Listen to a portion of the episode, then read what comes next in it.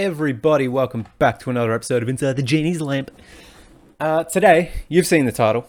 We're going to be talking about fixing the symptom, or fixing the root cause, and uh, not the symptom. So, what I mean by that is, well, I suppose we're diving straight in. What I mean by that is almost every single person comes to me to fix a symptom, which is typically weight loss. And the way I describe weight loss is exactly as that it's a symptom because of something else that is happening. So, this is why every single time that I say, Why do you want to lose weight? or Why do you want to do this? I'm trying to get to the root cause as to why someone wants to lose weight. Why are you in the position that you're in? How did you get into the position that you're in? What's going to get you out of the position that you're in? Because when people are typically unhappy with themselves, mentally, physically, emotionally, whatever it is, someone is typically unhappy with themselves. They're going to try and fix something that they can easily fix, which is their weight, which is why it's so simple to jump into a six week challenge or a sign up to the gym or to do some sort of action that gets people to address the symptom, which is typically weight gain or being overweight. So when we look at this, ooh, as I nearly choke on air because I know how to breathe properly. Whew. That's why I always ask, why do we want to lose weight? Because the symptom, the root cause is essentially being unhappy. I hate how I look in the mirror because of this, this, this, and it's usually a confidence issue or a self esteem issue. Okay, cool. Why are they there? Well, we haven't really done much in life. We haven't gone to the gym in the past. We've got a fair amount of gym anxiety.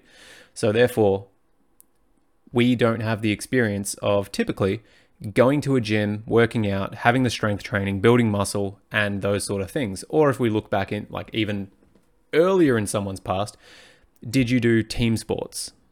Yes or no? Uh, were you physically active? Did your parents give you any sort of physical activity or nutritional advice or whatever it could be?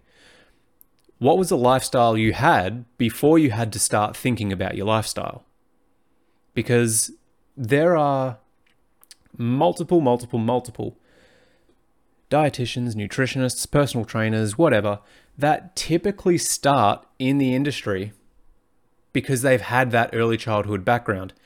Team events, communication, leadership, nutrition, whatever it is, they've got that experience before they even had to think about, man, I should really go to the gym or get in shape or look at my nutrition.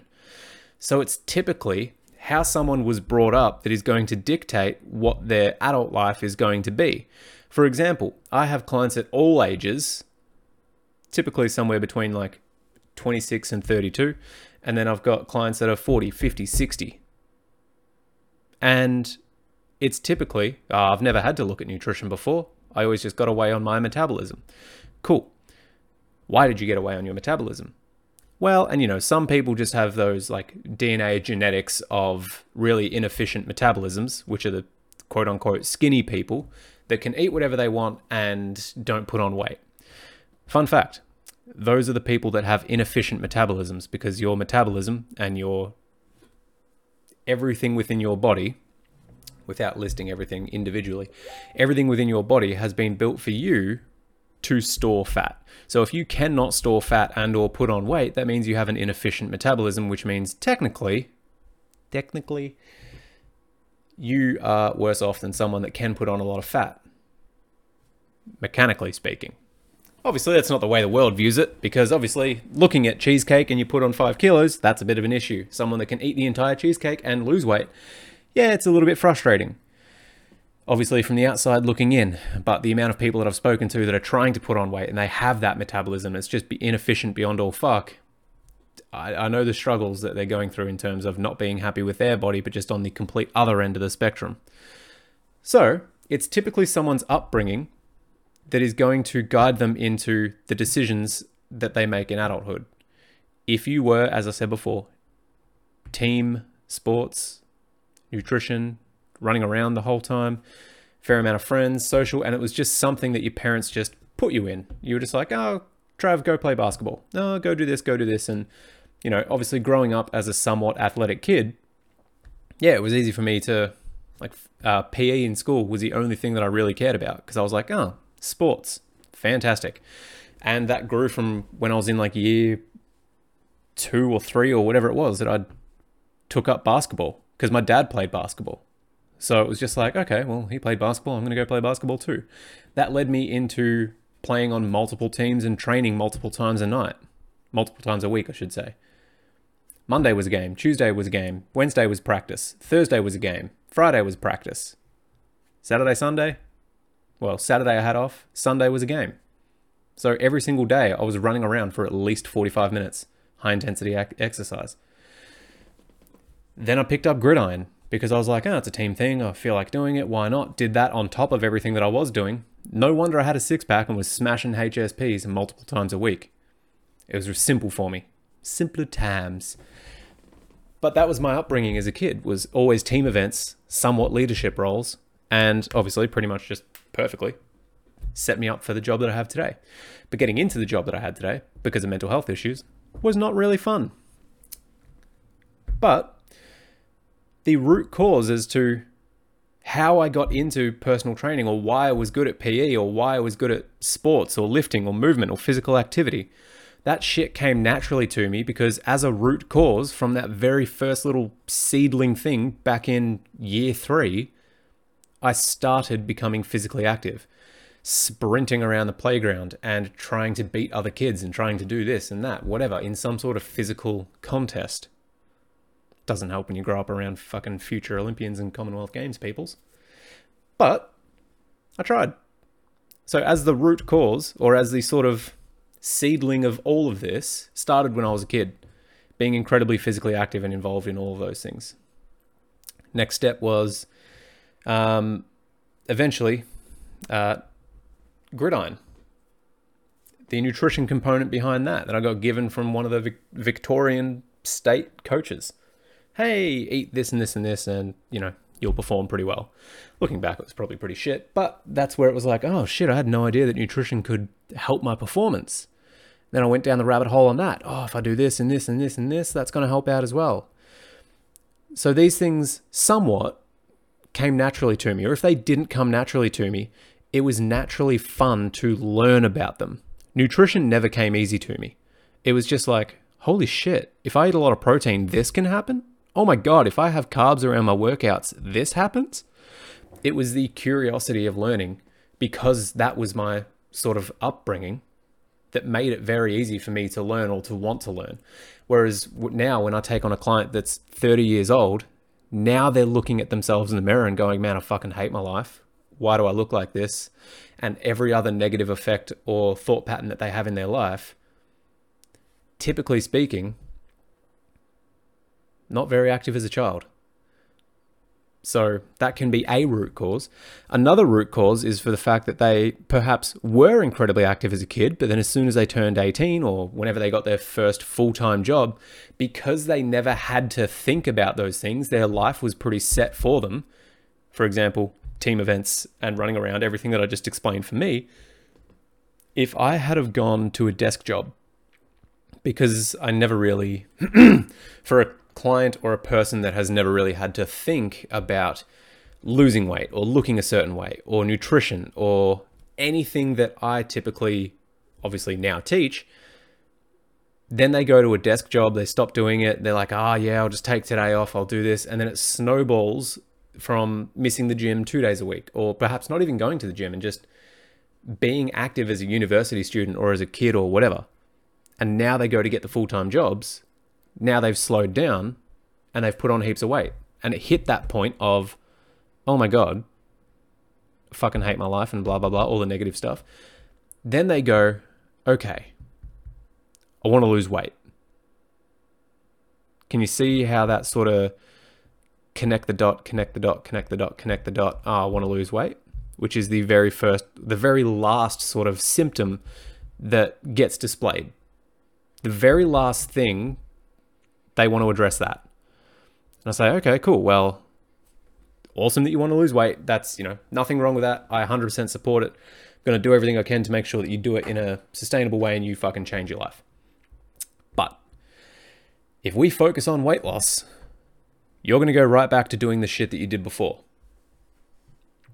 So let's put some new habits in place, let's put some new behaviors in place, and let's build out a lifestyle that is going to make weight loss effortless to the point where you don't even have to fucking think about it now. You can just go on and live your life and you're going to be happy because of it. And you're going to have these physical results and mental results because you have a brand new lifestyle.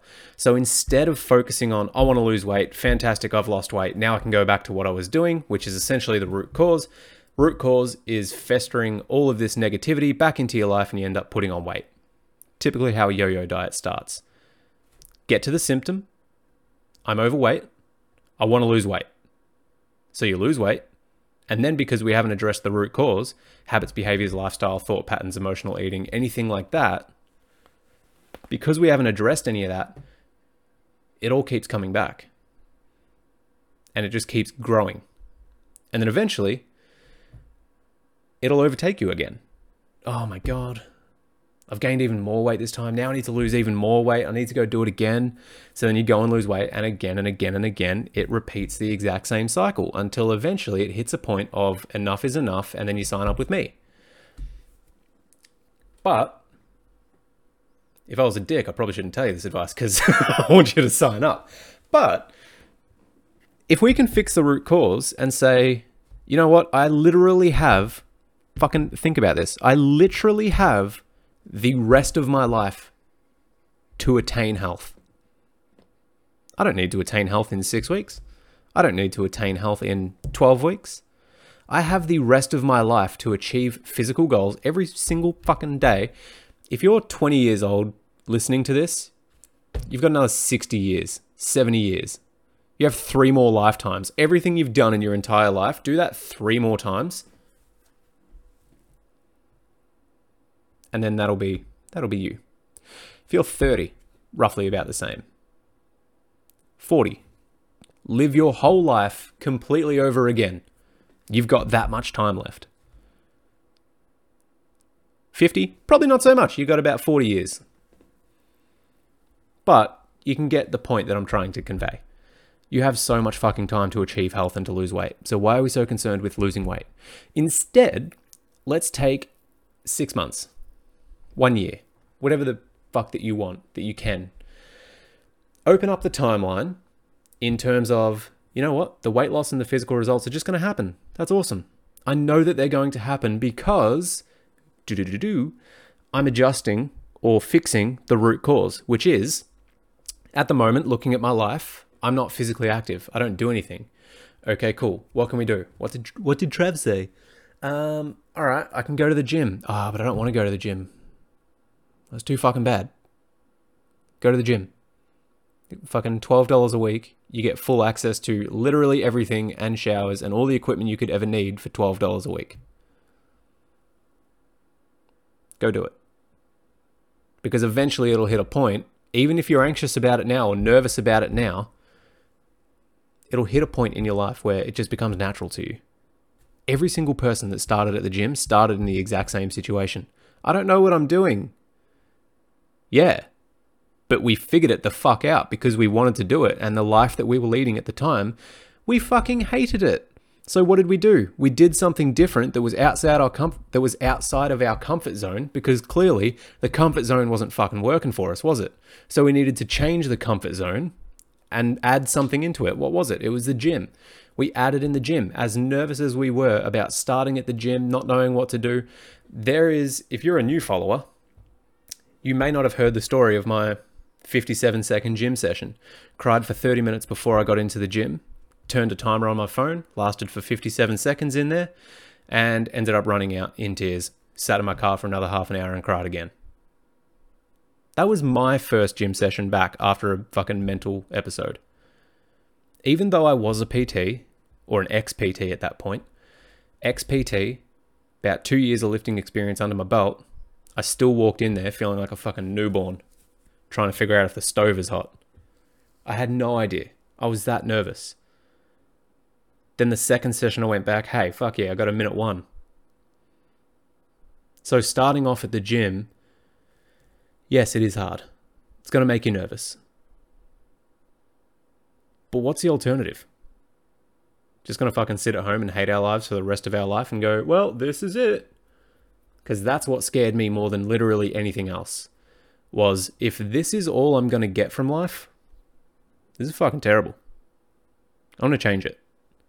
And I'm so fucking grateful that I had that realization when I was like 22. Man, is this all there is to life? This is shit house. I'm going to go get something else. So I went and did it. Because the alternative to not doing the thing, which was going to the gym and getting strong, which ultimately led me to where I am today recording this podcast, if I didn't make that decision, who knows where I'd be? Probably not even here. But that's the important of fixing the root cause. That's the important. Wow. that's the good thing about fixing the root cause of something. Because for me, starting at that point in my life wasn't about, I want to lose weight or I want to look good.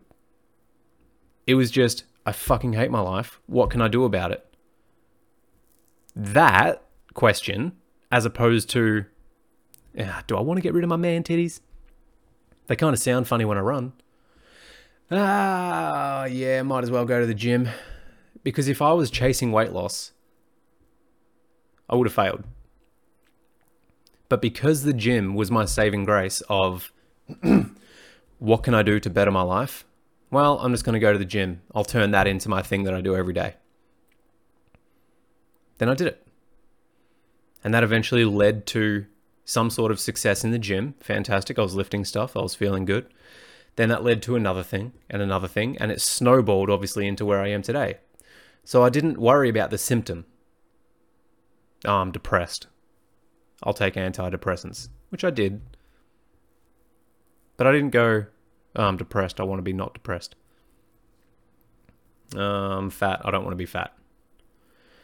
While they were the thoughts that came up every now and then, because obviously no one enjoys being overweight and not liking yourself as to what you see in the mirror and everything like that. No one exactly loves doing that or being that in a negative headspace. and then to counteract that, being in a negative headspace, you also have a negative physical space. I fucking hated it. But the question was, how can I make my life better? Always went back to that. Is this going to improve my life? Yes. Okay, cool. I don't care how I feel during any of this that's happening nervous, anxious, depressed, anything that was going through my head, I'm going to fucking drown it out as best that I can. And I'm just going to go and do it. If I get 10% of the way through a workout, fantastic. At least I did it. It's going to be my thing. As long as I got to the gym, I was happy. So, when it comes to your journey, as to whatever that is and wherever you are, stop fixing the symptom the symptom being the easiest thing to fix. The easiest thing to fix is usually the thing that is going to break first. Because if you focus on weight loss, it's unmotivating as fuck, first off. If you focus on weight loss and you don't see a change on the scales that one day, you're going to lose your mind and you're going to go back up and you're going to gain weight and then you're going to go, oh, fuck, I wish I was where I was when I started. Switch the mindset. Stop focusing on weight loss. Stop trying to fix a symptom when there is a bigger root cause at hand that is causing the symptom to consistently reoccur. Figure out what the symptom whoa, figure out figure out what the root cause is for you and then address that. And the only way you'll figure it out is by asking yourself the questions, pulling out your belief systems, putting them in a fucking spotlight and going through them with a fine comb. These things I think about myself, do I believe them? If so, why? Or if not, why not? Ask questions. Break down your beliefs. Break down everything that you think about yourself. Because I can guarantee you, if you if we're talking about childhood, most of the belief systems that you have, if you haven't questioned them or put your own in place, they're typically not yours. Your belief systems are usually not yours. They are put there by someone else. And because the only thought processor that we have in our head is our own voice, like I don't walk around as, as cool as this would be, I don't walk around with Morgan Freeman's voice in my head. Ah, yes. That'd be fucking awesome. But I don't have Morgan Freeman's voice in my head going, You're a piece of shit. I was going to do his voice and then I bailed. I don't have Morgan vo- Morgan Freeman's voice in my head going, "You're a piece of shit. You're a fat fuck. You should get into the gym. You should not eat that, you absolute pussy." Those are the thoughts I used to have consistently. But because of all of those things that were going through my head, and the only voice I had to tell me those things was my own, it wasn't my mum's or my dad's or anything like that. It was just my voice. Even though a lot of the shit in my head was put there by someone else, my fears and insecurities and everything, obviously we've got our own things, but it wasn't until I started questioning everything that I believed in. I realized like 90% of the shit that I'm thinking, I don't actually believe in. It's just the fact that I haven't questioned them before that I'm like, oh, well, must be how it bees. Must be how it bees. You're on fucking fire today, Travis. yeah, that uh, must be how it bees there. Jesus. Anyway, because I am a, uh, a lyrical genius on the podcast today, I'm going to end it there. Ask yourself and question yourself. Find out where the root cause is and address that but please stop putting so much fucking emphasis and weight on the symptom because the symptom will come back if we don't fix the root cause. And that is exactly why I've made my program and all of my coaching to fix the root cause, to make sure you don't fucking need me or any PT or any nutritionist ever again. Obviously, for accountability reasons, if you want to, but we're looking to fix a lifestyle and habits and behaviors and learned responses and emotional responses and if we can get all of that shit sorted, even half, even 50% sorted, you will typically snowball yourself into a happier and healthier life without even thinking about it. Because we've put new belief systems, habits, and behaviors and responses in place. And that's how easy it can be.